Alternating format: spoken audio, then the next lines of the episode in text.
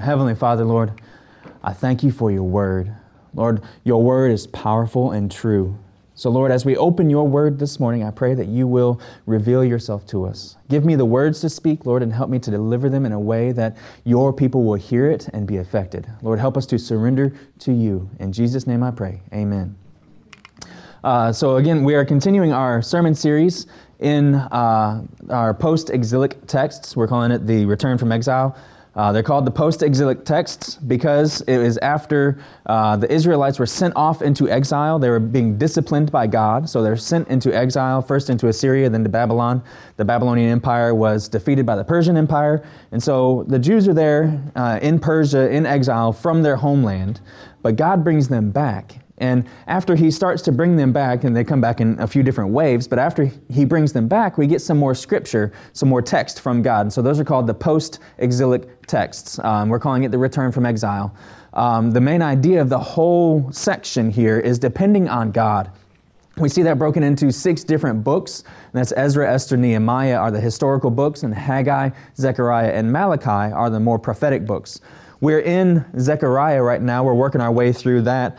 Um, but uh, to give a little bit of a, a, history, you know, King Cyrus gave permission. King Cyrus of Persia gave permission and provision for the Jews to return to Jerusalem to rebuild the temple, and they were off to a good start. Um, but they hit some roadblocks that caused them to cease building for 15 years. God spoke through the prophets Haggai and Zechariah to get them started again. We're now five months after they uh, restarted building the temple, and it's the middle of winter.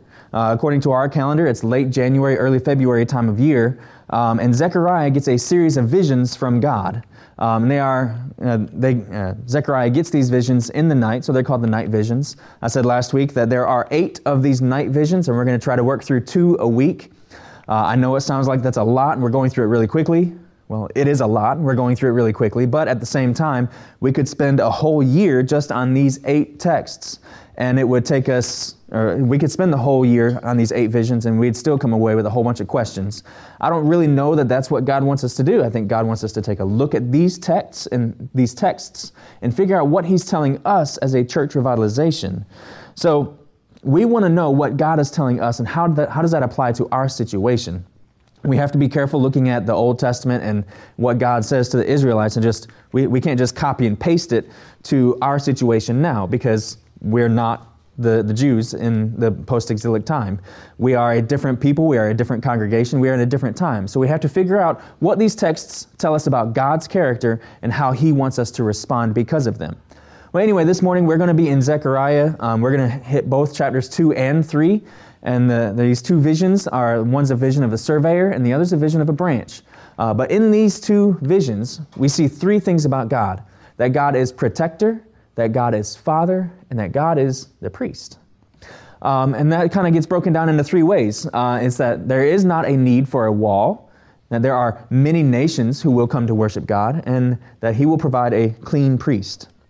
So this is uh, we're going to get into the third vision, uh, the third night vision, and it's broken into two parts. The first part is the actual vision, and that comes in verses one through five, and then the second part is the prophetic oracle that that comes afterwards, kind of the prophecy that that explains what all that's about, um, and that's verses six through thirteen. And that helps us to understand what the vision means. So we'll go ahead and jump right into that, starting in uh, chapter two, verse one. He says, "I looked up and saw a man with a measuring line in his hand." I asked, Where are you going? He answered me, To measure Jerusalem, to, to determine its width and length. Then the angel who was speaking with me went out, and another angel went out to meet him. He said to him, Run and tell this young man, Jerusalem will be inhabited without walls, because the number of people and livestock in it. The declaration of the Lord, I myself will be a fire, or will be a wall of fire around it, and I will be the glory within it. And so we see this man, and he has a measuring line in his hand. Well, first, this points back to Zechariah's first night vision, uh, which we studied last week. And at the end of that vision, God told Zechariah that uh, He says, In mercy I have returned to Jerusalem. My house will be rebuilt within it. This is the declaration of the Lord of armies. And a measuring line will be stretched out over Jerusalem. So this is kind of pointing back to that point. Uh, we didn't talk about it much then, uh, so we're going to have to spend a little bit of extra time on it this morning. Now, the measuring line, and you'll hear sometimes called the measuring rod or a measuring cord, these were common tools uh, in, the, uh, the, in this, this time frame. You could think of it uh, a lot like uh, a, a, measuring tape or a ruler, the measuring line and the measuring rod. It's very similar to a measuring tape and a ruler. But see, these, this imagery comes up frequently in the Bible the imagery and the symbolism of a measuring line or a measuring rod. Now, the first time, not the first time, but one very common example um, in Ezekiel um, chapter 40. He says, In visions of God, he took me to the land of Israel to set me down on the slope. Uh, to set me down on a very high mountain. On its southern slope was a structure resembling a city. He brought me there, and I saw a man whose appearance was like bronze, with a linen cord and a measuring rod in his hand. He was standing by the city gate. So this, uh, this vision comes during the exile. When you read through uh, Ezekiel, he was prophesying to God's people during the exile. So when he says, God took me to the land of Israel, see, Ezekiel is in Babylon, and God picks him up, and in his vision, God picks him up and takes him back to Israel to, to show him the, the new city. Now, in this vision, as if you if we keep reading, we see that that man would go on to measure the new Jerusalem, its gates, its walls, its temple, the rooms inside the temple, and even the furniture inside the temple. He's using that measuring line to measure all of that. Uh, we see this imagery used also before the exile in passages like 2 Kings uh, 21, starting in verse 13. God says, I will stretch over Jerusalem the measuring line used on Samaria and the mason's level used on the house of Ahab, and I will wipe Jerusalem clean as one wipes a bowl, wiping it and turning it upside down. Uh, this imagery comes up again in Revelation uh, chapter 11. He says, Then I was given a measuring reed like a rod with these words Go and measure the temple of God and the altar and count those who worship there. See, the measuring line and the measuring rod were used in both construction and destruction. And so in the Bible, it's used as a symbol for both restoration and discipline. In that, uh, the second Kings passage, he says, I will stretch out over Jerusalem the measuring line used in Samaria. See, this is to the southern kingdom of Judah. Um, they were still there, they were still uh, operating as God's people. But the northern kingdom of Israel, with its capital Samaria, had already been destroyed by the Assyrians. So God is warning them. He says, I will stretch out this measuring line just like I did over Samaria. But then in this Revelation passage, we see that uh, somebody is going out to measure the temple and measure the altar. Um, so it's used as both in, uh, metaphors for both judgment and restoration. Now, back to Zechariah's third vision. Uh, this man says he's going to measure Jerusalem to determine its width and its length. The reason for measuring Jerusalem would be so that they could start to uh, plan for building the wall around the city. In that uh, time, it was very common for cities to have walls around them for protection. A city without walls would be open uh, for attack and, and um, robbers and, and, all kinds of uh, nefarious activity. Uh, but this man is uh, in the vision is getting ready to start rebuilding the wall that was destroyed when Babylon defeated Judah. Now, we already saw that they stopped building the temple for fear of their neighbors, and instead they built houses for themselves. So, out of that fear, they're getting ready to build the wall. But the angel dispatches another angel to tell the young man that the city will be too large to build a wall around it. So, here we see the adjective young describing the man with the measuring line. It wasn't used in the first time that they were talking about the man. Or there's a reason for that. Well, it's because in the original Hebrew, it's a different word. The word here uh, that's translated as young man is meant to imply sort of a youthful ignorance. Um, so uh, he's not yet learned that Yahweh's plans are not limited by human perspective uh, and um, human perceptions of what is possible. Well, then God says that He will serve not only as the glory of the temple, as in Haggai's messages, but also as the glory of the city and the wall of protection for the city. This imagery, the wall of fire, is reminiscent of a pillar of fire back in Exodus, where God led the Israelites out of Egypt by appearing to them as a pillar of cloud during the day and a pillar of fire at night. Um, the physical protection would have been important to these Jews returning from the exile, but God promises that He will protect them. Now, later in this series, later this year, we'll see that God does charge Nehemiah with leading the Jews in rebuilding the wall. So, how do we reconcile these, these two passages of this apparent contradiction? Well, first, we have to remember that the Jews were, they had a, a problem with getting their, their priorities out of line. God sent them back to rebuild the temple. They sent them, or he sent them back to focus on getting the temple built. And they still hadn't finished that yet. It's been 15 and a half years and they haven't finished building the temple yet. God says, Don't worry about the wall. I sent you to build the temple. Get your priorities straight. Second, the vision is looking also to the end times, when Jesus returns and establishes his perfect kingdom over all the world. In that time, he will provide both the glory and establish the perimeter. Those who do not believe in him will be cast into the lake of fire. And see, that's what we all deserve anyway eternal punishment because we have sinned against a holy God. Now, thankfully, that holy God is also a loving Father. So he's made a way for us to be reconciled to him. That's through Jesus' life, death, and resurrection. Jesus has paid the penalty for our sin. And when we place our faith in him, he gives us his righteousness. He reconciles our relationship with the Father and establishes our citizenship in the eternal kingdom. So, in this vision, the young man is going out to measure the city to prepare to build a wall. But he's told not to do so because God will be the wall. God will provide the defense for the city, and uh, it will simply be too big for, uh, for them to build a wall around the city. And this vision is followed by a prophetic oracle. Now, I know I haven't really gone into what this means for us yet. I just want to make sure we have a, a, good understanding of what's actually going on in the vision and, and, why that's happening. Hopefully, we'll get into the what does it mean for us pretty soon. Uh, but first, we need to get into this prophetic oracle that follows. Uh, he says, Listen, listen, flee from the land of the north. This is the Lord's declaration. For I have scattered you like the four winds of heaven. This is the Lord's declaration. Listen, Zion, escape, uh, escape, you who are living with daughter Babylon. For the Lord of armies says this In pursuit of his glory, he sent me against the nations plundering you. For whoever touches you touches the pupil of my eye. For look, I am raising my hand against them, and they will become plunder for their own, ser- uh, for their own servants. Then you will know that the Lord of armies has sent me. So, in this part of the prophecy, God is telling the Jews to return from Babylon, to come back home to Jerusalem. Uh, he's telling them to come back because God is about to punish those uh, who exiled the Israelites. Now, if you recall, we talked about this last week. God disciplined the Israelites by using these pagan nations. He, uh, God brought in the Assyrians to discipline Israel. God brought in the Babylonians to discipline Judah. They were going against God's will, so God used these pagan nations to discipline them. But then, as these pagan nations came in, they, they doled out a discipline that was more harsh than what God had wanted. And so they were overly harsh in their discipline. And God says, No, that's not what I wanted you to do. Therefore, you're going to be punished.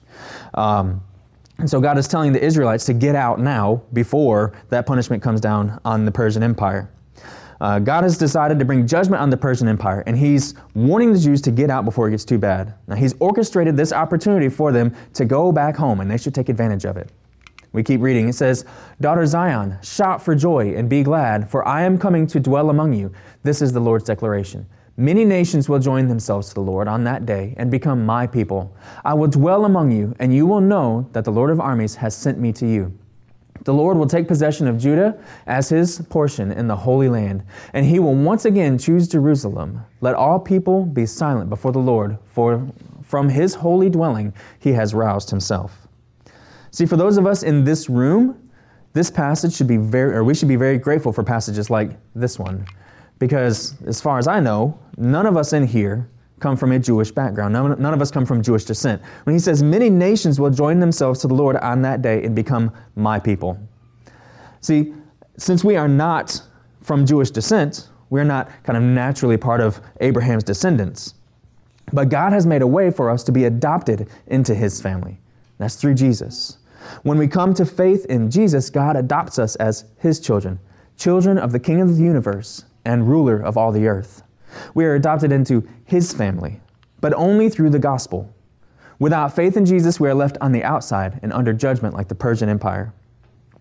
Furthermore, Jesus has commissioned us to make that open call known to all the world. In Matthew 28 18 to 20, Jesus says, All authority has been given to me in heaven and on earth. Go therefore and make disciples of all nations, baptizing them in the name of the, of the Father and of the Son and of the Holy Spirit, teaching them to observe everything I have commanded you.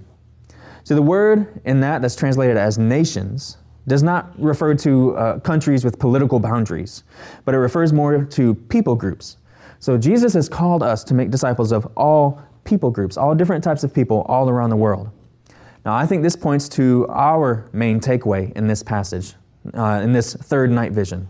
See, the Jews were supposed to come back and build the temple. They weren't supposed to get distracted by any of these other uh, things that were going on. They, they had gotten their priorities out of line. And so God tells them, no, this is your priority. You are to build the temple. They were to focus on that and not building a wall around the city because God will take care of their enemies. In the same way, we are to focus on building God's kingdom by making disciples of all people groups. That is our priority. Anything that distracts us from our priority of making disciples is taking us out of God's will. Our priority as a church, our priority as individuals, is making disciples. Not saying that we can't have other programs or other things that we do, but the idea behind each and every one of those should be making disciples. Not saying that you can't have jobs outside the church or something other than a ministerial position, because God will use those, God does use those uh, in your life to make disciples. That's our job. That's our priority is making disciples. So now we get into this fourth night vision. Uh, and that starts in Zechariah 3. It says, Then he showed me the high priest Joshua standing before the angel of the Lord, with Satan standing at his right side to accuse him. The Lord said to Satan, The Lord rebuke you, Satan. May the, uh, may, may the Lord, who has chosen Jerusalem, rebuke you. Isn't this man a burning stick snatched from the fire? Now Joshua was dressed with filthy clothes as he stood before the angel. So the angel of the Lord spoke to those standing before him Take off his filthy clothes. Then he said to him, See, I have removed your iniquity from you, and I will clothe you with festive robes. Then I said, Let them put a clean turban on his head. So a clean turban was placed on his head, and they clothed him in garments, while the angel of the Lord was standing nearby. Then the angel of the Lord charged Joshua. This is what the Lord of armies says If you walk in my ways and keep my mandates, you will both rule my house and take care of my courts. I will also grant you access among these who are standing here. Listen, High Priest Joshua, you and your colleagues sitting before you. Indeed, these men are a sign that I am about to bring my servant, the branch. Notice the stone I have set before Joshua. On that one stone are seven eyes. I will engrave an inscription on it. This is the declaration of the Lord of armies. And I will take away the iniquity of this land in a single day. On that day, each of you will invite his neighbor to sit under his vine and fig tree. This is the declaration of the Lord of armies. Now, this vision as we read through that, seems a little odd. There's a whole lot of uh, that, that Old Testament high priest structure going on, and, and it, it's a little bit hard for us to understand. So let's, let's dig into this a little bit. So this vision focuses on Joshua. And we've already talked a little bit about Joshua in this series, but it's helpful for us to review. Joshua was the first high priest to come back after the exile. Joshua was the one who reinstated the sacrificial worship system when the altar was completed. Um, uh, Joshua was the first high priest to come back, and he came with Zerubbabel, who was the governor, the first governor who came back. These two people, we see them often mentioned together in these post exilic texts. These two people represented both the political and the religious leadership in the land. And so this vision is speaking to the religious leadership there in Israel, or in, in Jerusalem. Not, Josh, not Joshua specifically, uh, Joshua is more of a stand in for the, the, the priesthood. So this vision begins with Satan, the accuser, and he's rebuked by God. And then it's followed by Joshua being cleansed by God. It said that he was standing there in filthy clothes, um, and the, the Hebrew word that's used there implies that it was human excrement. And so it's just gross. And it's pointing to the sinfulness of the nation and the sinfulness of the priesthood before the exile. And that was what had led them to the exile. And it says, Look, isn't he a burning stick snatched from the fire? Saying that they, they, they were there, they had been disciplined, and that he snatched from the fire, meaning that God's about to bring this judgment against Persia, and yet he's bringing his people out right at the very last moment before, before that happens. Um, yeah, so the imagery of him being a burning stick refers to the people being brought back from exile, snatched from Babylon as it was about to be destroyed. And God promises Joshua, as a stand in for the, the priestly sect, that if they would obey his commands, they would be allowed to continue practicing their priestly duties until, until God brings the branch. See, this isn't promised that those priestly duties will continue after the branch comes, but they will be able to continue their duties until God brings his branch. Now, the branch is the symbol that comes up repeatedly throughout the Old Testament, and it points to God's Messiah. God promised that he will bring the Messiah soon. God's telling uh, Zechariah in this prophecy that God is going to bring the branch soon. We know now, looking back, that the promised Messiah is Jesus. Jesus would come and rescue humanity from their sin, rescue us from our sin and redeem us all into freedom and the freedom of love. Joshua, as the high priest, is a foreshadowing of Jesus. Uh, the author of Hebrews tells us that Jesus is the perfect high priest and the perfect sacrifice. Therefore, the entire Old Testament system of worship is fulfilled, and we can worship God through our faith in Jesus. Now, finally, we need to talk about this stone. It's a bit of a weird stone. You've got a stone with seven eyes with an inscription on it. Uh, in the ancient Near East, uh, this stone probably is referring to the cornerstone of the temple. And frequently, the cornerstone of whatever building would have an inscription on it that identified who the builder was, who the architect was. But this cornerstone is quite odd. It has seven eyes. In the Bible, the number seven uh, typically is symbolic of perfection or completeness. So the fact that this cornerstone has seven eyes means that God sees everything perfectly. And yet he still chooses to take away the iniquity of the people. God sees everything perfectly, yet he still chooses to take away the iniquity of the people. When God looks at your life or when he looks at my life, he sees all of our sin perfectly. He sees all of our good acts perfectly. But I don't know about you. When you know, I say, God, yeah, look at my life, but I want to hide some stuff over here I don't want you to see. This tells us God sees everything perfectly, yet he still chooses to give an offer of, of cleanness. He gives an offer of redemption. He says, I will take away the iniquity of the people. God knows all their sins, yet He chooses to redeem them as His people, and they will uh, live in a perfect kingdom of peace and safety. And that's what this um, uh, verse 10, when He says, On that day, each of you will invite his neighbor to sit under his vine and fig tree. That's, uh, that's saying that they will live in a time of peace. It will be a kingdom of peace. So, now comes the hard part. What does all this have to do with us? What does all this have to do with us as, as a church revitalization, or what does it have to do with you individually as a disciple of Jesus living in 21st century America? What in the world? How do we take all that and apply it to our lives now? See, God preserved His word for us so that we can know Him and apply that knowledge to our lives. God preserved His word for us so that we can know Him and become more like Him. So, what does this have to do? This whole passage, what does it have to do with us? Well, that kind of brings us to our application. What do we do with it, right? How do we apply this to our lives? And we always want to take our application from our definition of a disciple and the knowing, being, and doing. Uh, so, first is to know that Jesus is coming back to establish his perfect kingdom. Both of these visions pointed to the end times when Jesus would come back and establish his perfect kingdom. In the end time, Jesus will defeat sin and death and he will send the accuser to hell for eternity. And all those who have placed their faith in Jesus will be invited into his perfect kingdom. They will have their citizenship in his kingdom.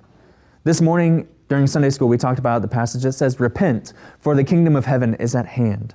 The kingdom of heaven is anywhere where Jesus' rule reigns. So hopefully, the kingdom of heaven is your life.